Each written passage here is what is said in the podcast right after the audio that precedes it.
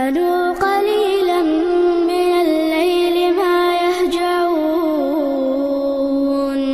وبالأسحار هم يستغفرون Ustaz tolong jelaskan makna dari khusyuk Bagaimana mem- bagaimana khusyuk itu bagaimana? Ada orang katanya kalau sudah khusyuk dia tidak lagi di dunia ini. Allahu Akbar. Rasanya dunia ini hilang Pak Ustaz. Dan aku pindah ke alam yang lain. Alam goib lah.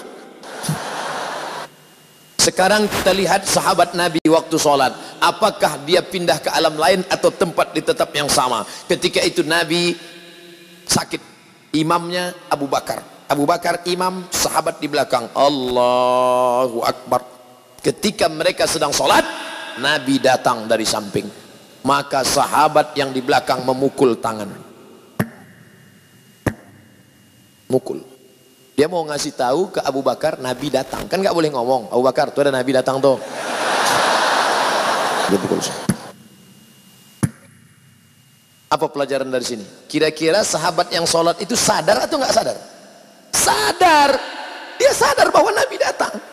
Bukan kehilangan kesadaran. Jadi kalau ada orang mengatakan, saya waktu sholat hilang kesadaran, saya nggak sadar keliling yang terjadi apa. Berarti ente dicuri jin.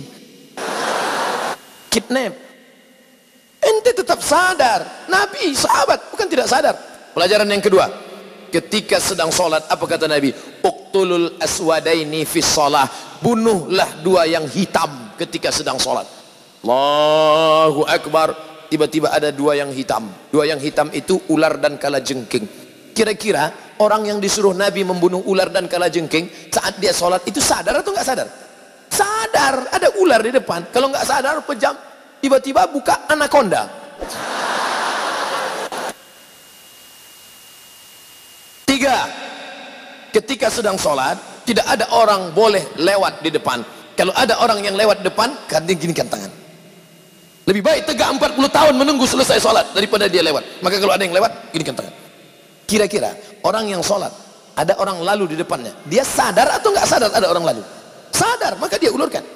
Kalau dia ngaji, dia paham. Ini berhenti. Tapi kalau ini yang nggak ngerti, begitu kita ulurkan, sehat Ustaz. Siapa yang ngajak salaman? Orang lurus kok. Kesimpulannya, bahwa orang yang sedang sholat itu sah, sadar. Hanya saja dia pikirannya tidak ke mana-mana. Bagaimana cara khusyuk itu Pak Ustadz? Lima langkah. Kata Syekh Ali Tontowi. Yang pertama, dari mulai mendengar azan jangan ngomong. Allahu Akbar, Allahu Akbar. Allahu Akbar, Allahu Akbar. Hayya ala salah. La haula wala quwata. Jangan ngomong. Makanya nanti kalau ada kawan di sebelah ngomong, "Bro, gimana kabarnya?" Allahu Akbar, Allahu Akbar. Kabarnya kemarin di internet itu kan isu Sianus la haula wala quwata illa billah. Nah, lalu kemudian tutup dengan doa wasilah. Allahumma rabb hadhihi da'wati tammati wa salatil qa'imah. Ati sayyidina Muhammadan lil wasiyatil fadilah. Wa syarafa darajatil aliyatir rafi'ah. Wa ba'athu Allahumma maqama mahmudan alladhi wa'atta innaka la tukhliful mi'ad. Dua, ketika berwudu enggak boleh ngobrol. Ambil air, ambil air. Yang ngobrol. Ini saya lihat banyak yang sedang ambil wudhu ngobrol. Ah, kan gua udah ngomong kemarin. Jangan tapi lu nggak peduli sih. Nggak boleh nggak boleh ngomong. Makanya hadis riwayat Ibnu Majah ketika air kau masukkan ke mulut saat itu keluar dosa-dosa mulut ketika air menyiram muka keluar dosa dari kelopak mata ketika air menyiram tangan keluar dosa dari celah jari jemari ketika air menyusap kepala keluar dosa sampai lubang telinga ketika air menyiram kaki keluar dosa dari celah-celah jari jemari kaki maka kau khusyuk lalu kemudian kau tutup dengan doa Allahumma ja'alni minat tawabin wa ja'alni minal mutatahirin wa ja'alni min ibadikas yang ketiga dari tempat wudhu ke tempat sholat nggak boleh tasbik tasbik itu menjalin jari jemari keretak keretak nggak boleh tasbik tasbik retak tangan dia udah nggak bunyi tangan kawan dibunyi kayaknya. Nggak boleh. Jangan tasbik yang boleh tasbih. Subhanallah subhanallah subhanallah. Azan belum berkumandang atau sudah azan iqamat belum subhanallah subhanallah subhanallah Gimana kabarnya? Jadi kita besok pergi seminar acara undang. Subhanallah. Subhanallah.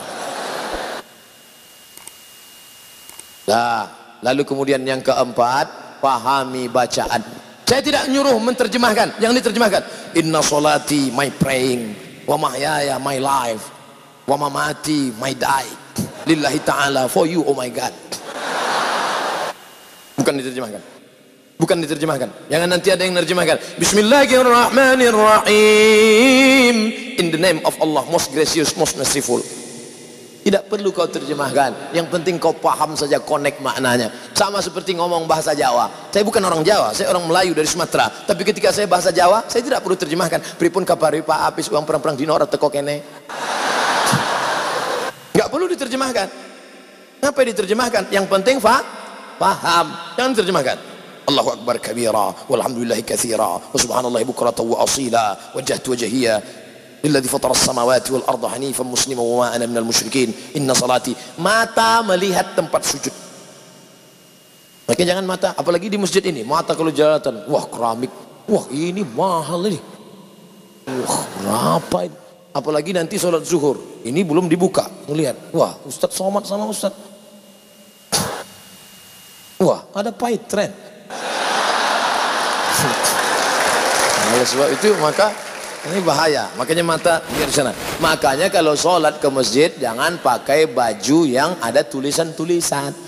Ini sudah terlambat datang hari Jumat khotib naik pakai baju tulisan tulis ini. Emang masalah buat lo?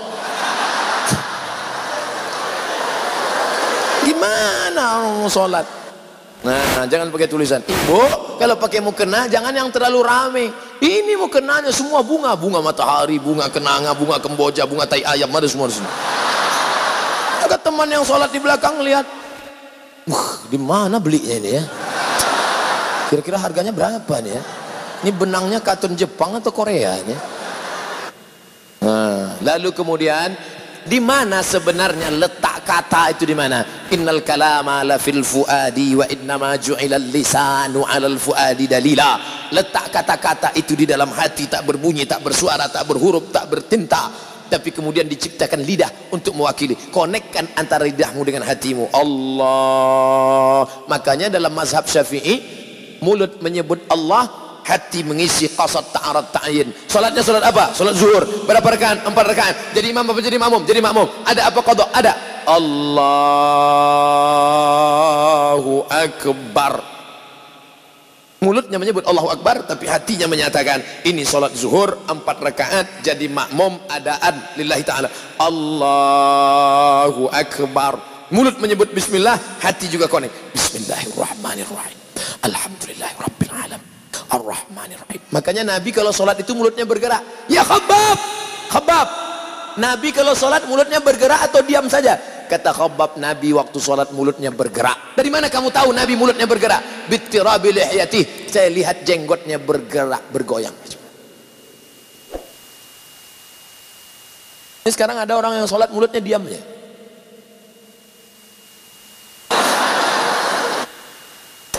Apa? Berdoa juga bersuara.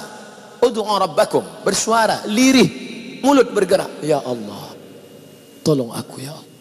Tolong anak-anakku ya Allah. Ini ada orang berdoa mulutnya diam ya. Rasanya tak perlu kusebutkan satu persatu. Karena aku yakin kau tahu yang ku mau. Ustaz tolong jelaskan makna. Sudah. Apa hukum musik? Buka pertama syaratnya beli 4 gigabit. Setelah itu tulis di www.youtube.com. Kau mau tanya tentang apa? Kredit, somat kredit. Tanya tentang apa? Tentang musik, somat musik. Tanya tentang apa? Politik, somat politik. Pokoknya apa saja kau tulis itu? Somat LGBT. Somat narkoba. Enter, dapat video-videonya insya Allah. Sudah saya enter kok nggak nyala videonya Pak Ustadz, paket habis. Nah, tapi karena kau tanya saya jawab juga. Apa hukum musik dalam syariat Islam? Musik yang boleh solawat. Barakallahu lakuma wa baraka alaikuma wa jama'a bainakuma. Boleh. Itu kan doa untuk orang menikah, nggak salah. Atau lagu yang mengingatkan mati. Mati. Na, na, na, na, na, na. Untuk yang anak-anak muda. Kalau untuk yang emak-emak, bila Israel datang memanggil jasad terbujur di pembaringan. Tapi lagu itu jangan dinyanyikan waktu acara pesta nikah. Berikut ini mari kita dengarkan satu lantunan lagu yang disampaikan oleh ibu-ibu dari majelis pengajian. Sekujur tubuh akan menggigil, sekujur badan kan kedinginan. Pengantinnya, uh. Nah, lagunya Lagunya mengingatkan pada Nabi. Apa salahnya? Ya asyiqal Mustafa abshir binailil muna. Ya asyiqal Mustafa, wahai engkau yang merindukan Mustafa Nabi Muhammad wasallam, abshir binailil muna. Engkau mendapatkan kabar gembira karena segala yang kau inginkan akan dikabulkan Allah Subhanahu wa taala. Apa salahnya? Maulaya salli wa sallim daiman abada ala habibika khairil khalqi kullihim. Ibu-ibu yang sedang hamil sambil baca selawat. Maulaya salli wa sallim daiman abada anaknya tenang, suaminya tenang. Ini enggak sambil masak. Hmm, hmm, hmm, hmm, hmm, hmm. Datang suami di belakang. Ah. Lahir anak, siapa namanya? Amitabh Bachchan.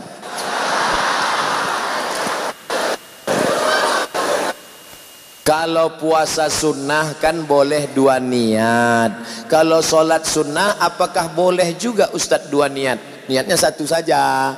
Bapak niat solat sunat qabliyah. Kebetulan tertulis di dinding. Dua menit, dua menit, dua menit, dua menit, dua menit, dua menit lagi iqamat. Kalau tahiyatul masjid nggak dapat qabliyah. Tapi kalau qabliyah automatically, otomatis dapat tahiyatul masjid. Dua menit, dua menit, dua menit. Sholat qabliyah. Selesai qabliyah, loh kok nggak iqamat? Tanya pengurus, Pak pengurus, kok nggak iqamat? Jamnya rusak Pak. Makanya tanya dulu. Bagaimana jika kita menemukan uang? Oh, ini enak ini. Uang itu kita masukkan ke dalam kotak amal langsung tanpa kita umumkan. Namanya luqatah. Luqatah harus diumumkan selama satu tahun. Kalau selama satu tahun tidak ada pemiliknya, itu milikmu. Makanya selama setahun itu kau berdoa supaya tidak datang pemiliknya. Pas hari yang ke-359, ya Allah. Jangan sampai datang dia. Pagi 360 dia pun datang. Kiamat sudah terjadi, Saudaraku.